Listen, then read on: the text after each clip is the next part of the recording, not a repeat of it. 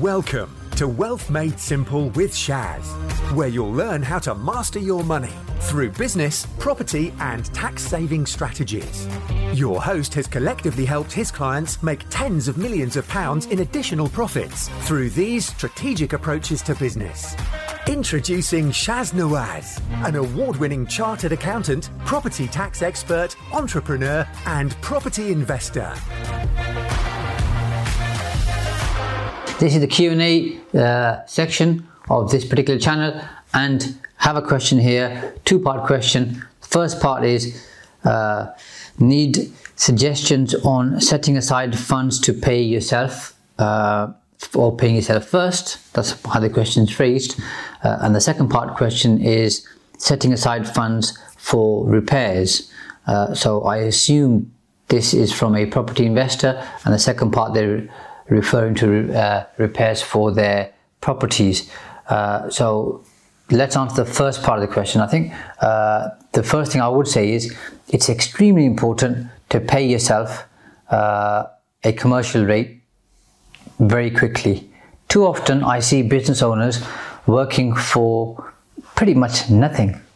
Uh, and what they do is they think I'll pay myself last. Sometimes they don't even get paid in certain months and then they pay themselves less than what they are worth. And the problem with that is this if we're talking about value in any context, uh, and we're talking about valuing yourself, if you don't pay yourself enough and you don't pay yourself first, and you don't value yourself to pay yourself a good commercial rate, then it begs the question why should anybody else value you? So you got to start with yourself. So value yourself pay yourself first, pay yourself a commercial rate. I'm not going to go into how you should pay yourself because obviously that takes us into to tax, which is another hat that I wear in terms of salary, dividend, bonuses, all that type of stuff. Let's set that aside. Just think about a figure which you're worth, and of course, then pay yourself that figure. But if your business can't afford to pay you because you're not making that amount, at least have that in your mind's eye and have that as a goal.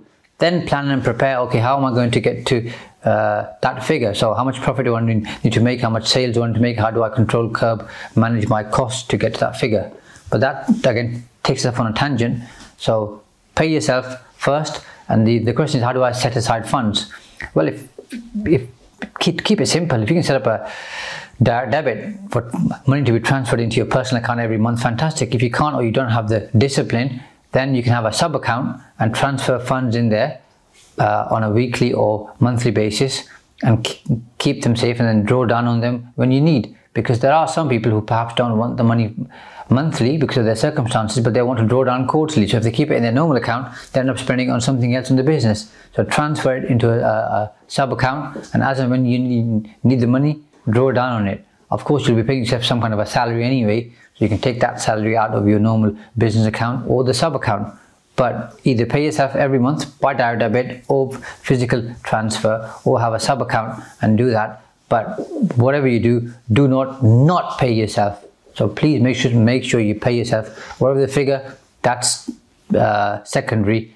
Make sure you always get paid because you're in business you work hard you deserve it uh, so you and you ought to get paid the second part of the question is how do i set aside funds for repairs uh, and again, I think good discipline is to have a sub account, and in that sub account, you just transfer a certain amount from each property you get every single month from the rental income.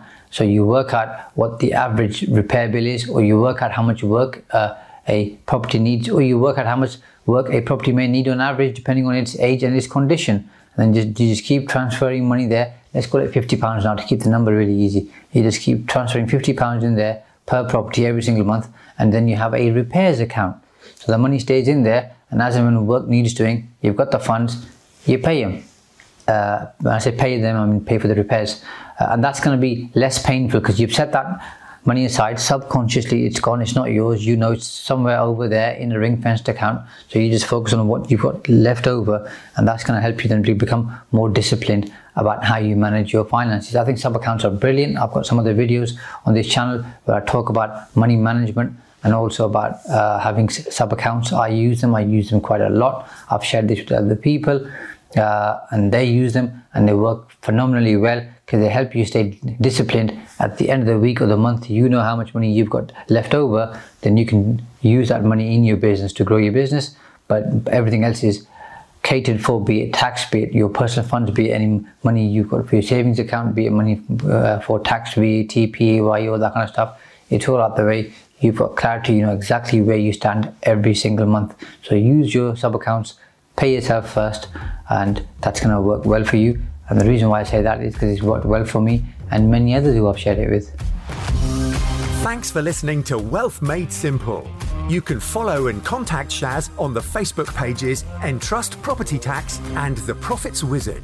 You can also find Shaz on LinkedIn, YouTube, and Instagram. Alternatively, email him at shaz at aa accountants.co.uk. Build your wealth by mastering money.